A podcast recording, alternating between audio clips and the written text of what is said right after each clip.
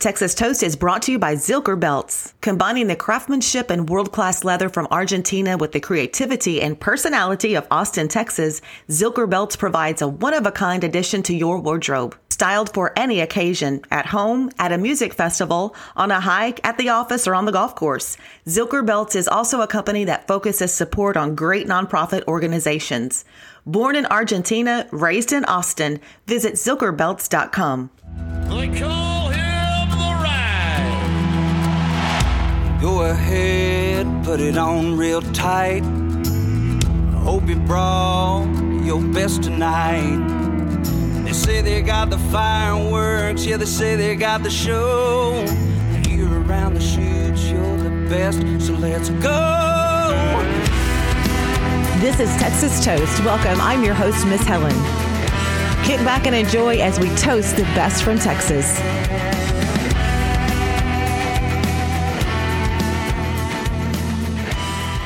Welcome to the Texas Toast. I'm Miss Helen, and I actually have the guy that's going to visit with us on this podcast is actually my adopted brother. Like, literally, I feel like he's family. I didn't even have to prep for this one.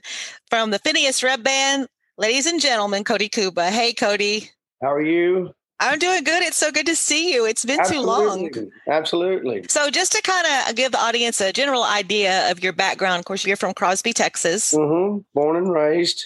Northeast side of Houston. And when did you start getting into music and songwriting? Because, by the way, Cody is a very gifted songwriter. Let's talk about your songwriting. Thank you. Thank you. So I was like real young. So we grew up in like the camp meetings and church and stuff. And I'd see these guys come in from out of town and out of state and, you know, bringing these bands in and killing it. So we came back home to Houston or to home, you know, as a kid.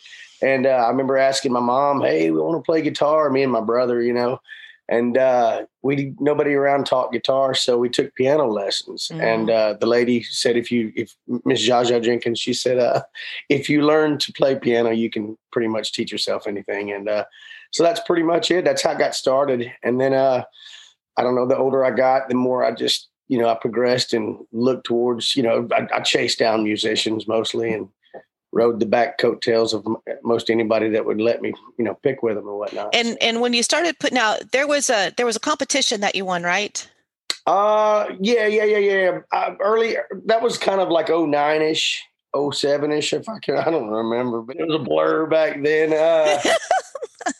But yeah, that little era, there was we ended up doing what was that for?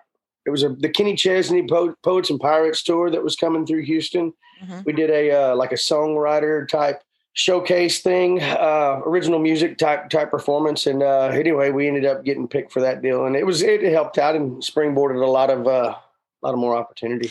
Yeah. So you were solo Cody Kuba before you put Phineas Reb together, right? Yeah. So tell us about the solo career that really got you rooted in the Texas music.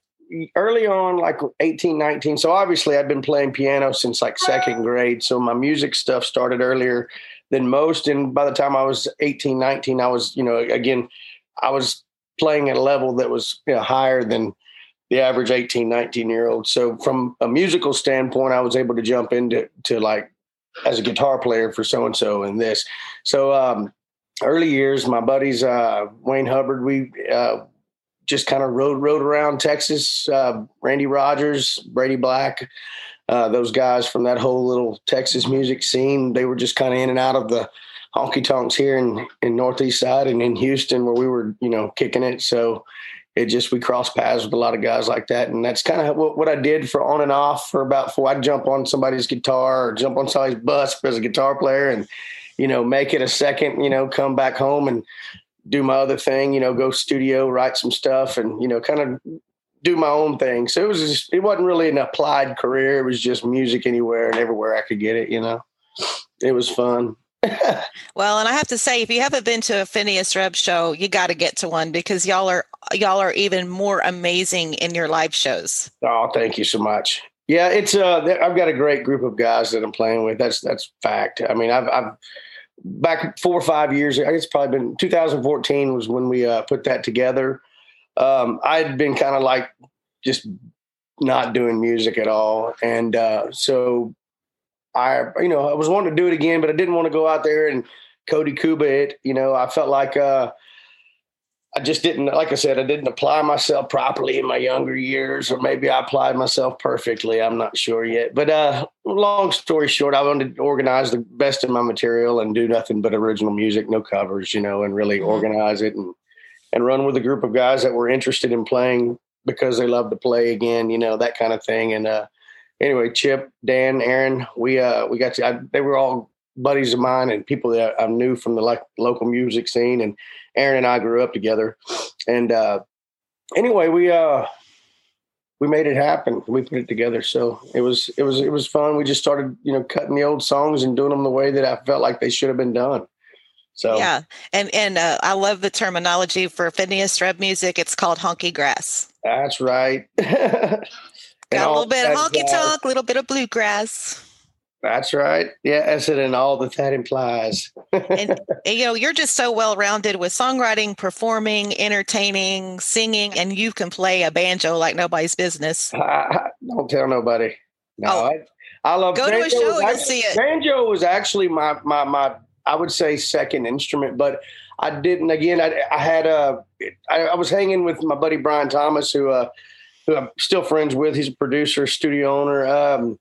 Anyway, steel player, banjo player. So when you're running with guys like that, you know, it's hard to bring the banjo out and, you know, get any real practice. But since the Phineas Reb deal, I was kind of forced, well, do you go hire a banjo player? And I couldn't find one that was, you know, 40 and below, you know. So I opted in on the banjo. I was like, well, I'll learn to play the banjo, you know, fluidly and get the guys. So that's been fun. That's all happened like in the last, really putting that into the show in the last 5 years. That's not very long but it's, you know, it's fun. Yeah. We've been working together, what, 2-3 years now? Yeah, about 3. Yeah. COVID year just kind of threw it. You just strapped that one, add another one to it, you know? Yeah. Well, we have to tell a story about, cause we had talked on the phone a lot before we actually met in person. And so Cody, Pat, me and Captain Ron take them out fishing, and Cody gets on the boat, and I'm throwing a topwater, and I'm slinging it. Next thing I know, I just met Cody. I hit him close to the eyebrow, which I never do. I'm always so careful on the boat, but I saw some bait jump, and I wanted to cast right to it, and poor old Cody just got in the way. But he kept me around even after that. Absolutely. I was glad I had my safety glasses on. They were good goggles. That's why they say always wear sunglasses on the boat for that reason. But I felt so bad about that. The truth is, as small as that lure was, it really felt like somebody almost knocked me out. I was like, wow. It's a skidder walk. It's not that small. And it had some brand new hooks on it too. Yeah, but my big old head, you know. So I know you've got some stuff in the works. Do you want to talk about your future?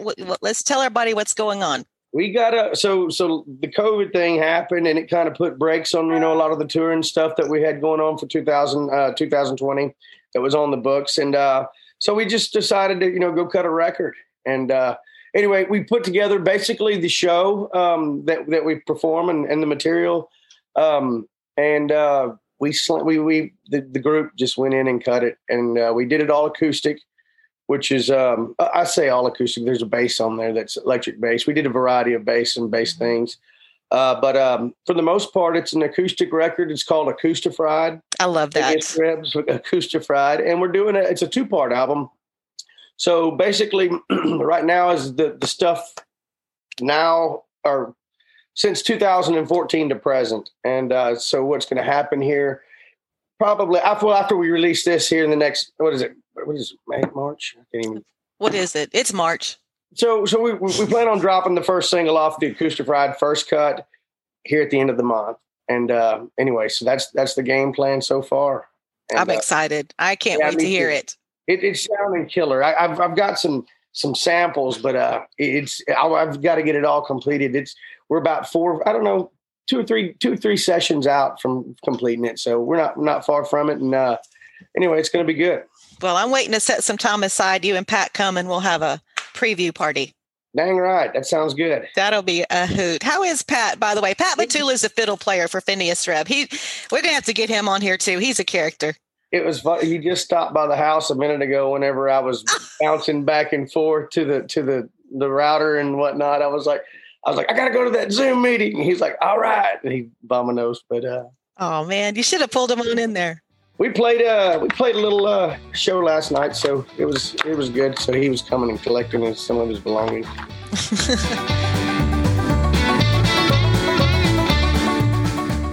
Dripping Springs Vodka is handcrafted in the Texas Hill Country in 50-gallon batches and is 100% all-natural, gluten-free, and certified kosher. Dripping Springs is not only our favorite Texas spirit, but also the only American-made vodka to hold a vodka purity trophy from the prestigious International Wine and Spirits Competition. You can find a bottle at your nearest liquor store or at DrippingSpringsVodka.com to order online and have it shipped right to your door. Dripping Springs Vodka. Taste the small batch difference.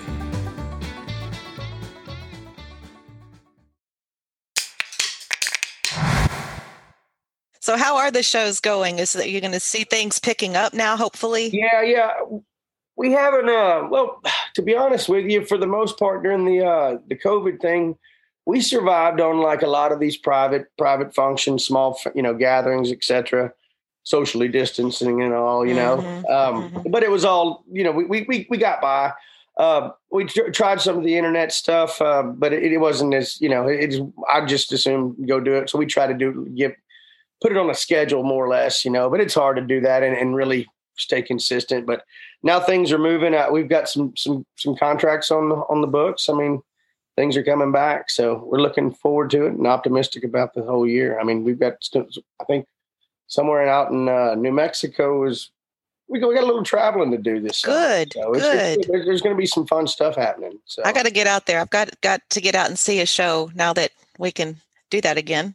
Yes. We got to get one going, especially down there near the water. Give me a reason to go fishing again. Absolutely. So to kind of get outside of music, one thing I appreciate about you, Cody, is that you're such a hard worker. Not only tell everybody else, you would not believe what this man does. I see. If I start telling people how hard I work, then it doesn't feel like no. Yeah. Man, I've got a pool company that we do service and maintenance on pools and pool repairs and whatnot. I'm a rig welder by trade, so I occasionally go weld and burn rods, and I've got a truck and stuff, so I do that as well. And I've got some stump grinders that we. That's the new. See, you can't stop. I saw the stump grinder thing. I'm like, when does Kuba ever stop? You put to these musicians, they like to work on their own schedule. So I found little trinket jobs that work with them. So anybody needs a deal, I can get you hooked up with the stump grinders. We'll send the bass player over on Thursday.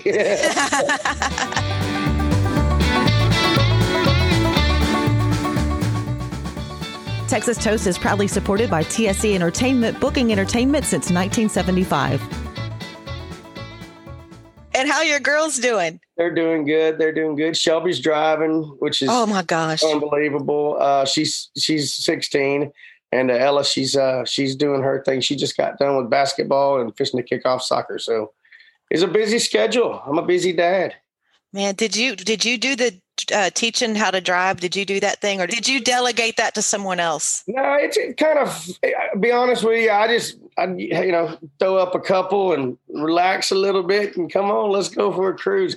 She was really good, but she's been driving four wheelers and stuff all of her life, and so that kind of thing. And she's real responsible. I say that, but you know what I mean. She understands that, what was what. And there's a few times, I was suckered back into that seat. I know, right? Wasn't coming out, but she's a good driver, I think. When I'm around anyway. So. Mm-hmm. So I just remember when mine were learning, we were going through the driver's ed and all that. I was like, oh, I didn't have, my nerves still weren't very good for that. I've rode around with musicians though. So it's pretty chill whenever I can handle it. So, yeah. So out of just kind of going back to some of the music, of course, the outro here at Texas Toast is You Can Go to Hell. Hell, I'll Go to Texas. I think it's one of my all time favorite songs. Out of all the songs that you've done, is there like one that's just a certain baby for you? Oh man, you know what? Well, we cut a song that I wrote back in probably 2001 It's called That's All It Takes. And man, that one's kind of real to me for whatever reason. It was probably one of the more marketable tunes I wrote whenever I was young. I say young, but you know what I mean? Younger. But yeah, that one's jiving, and it's one of those songs that's just, it's made it through 3 or 4 different bands. Down to the Tavern's another one that was a fun party song. Walked through the door, said you were leaving.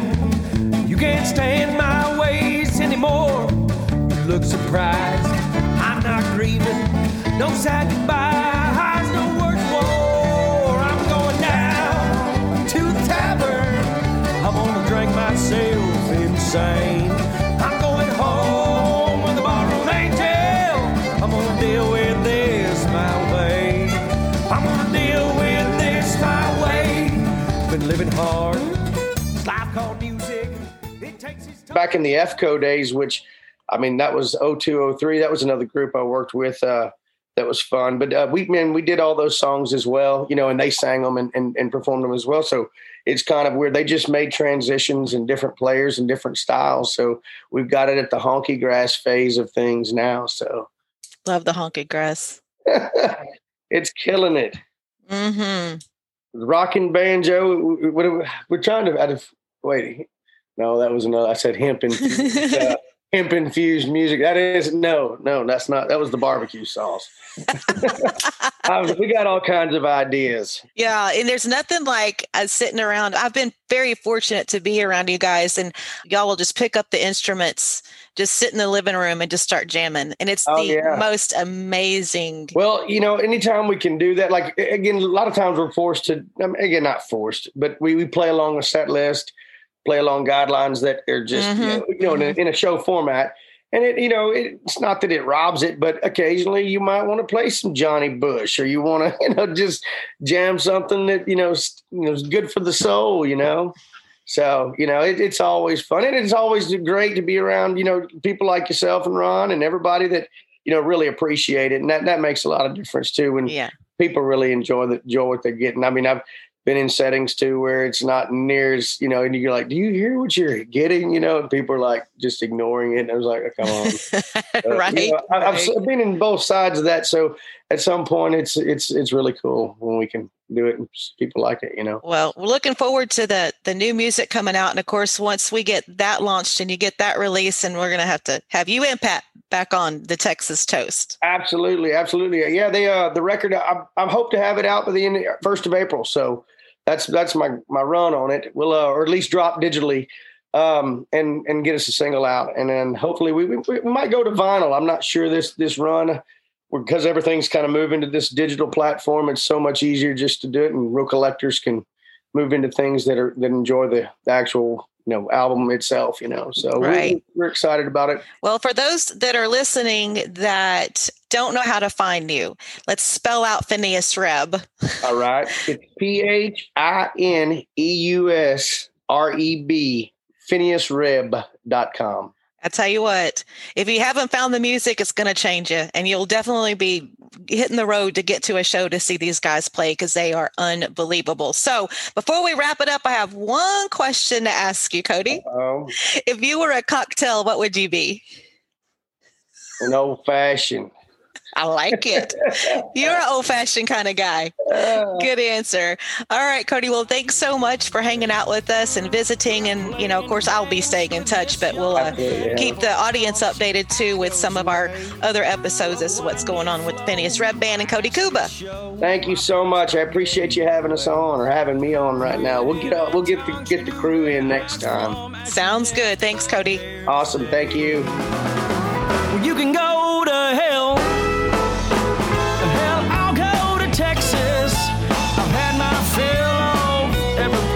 But home, well, take away these sins.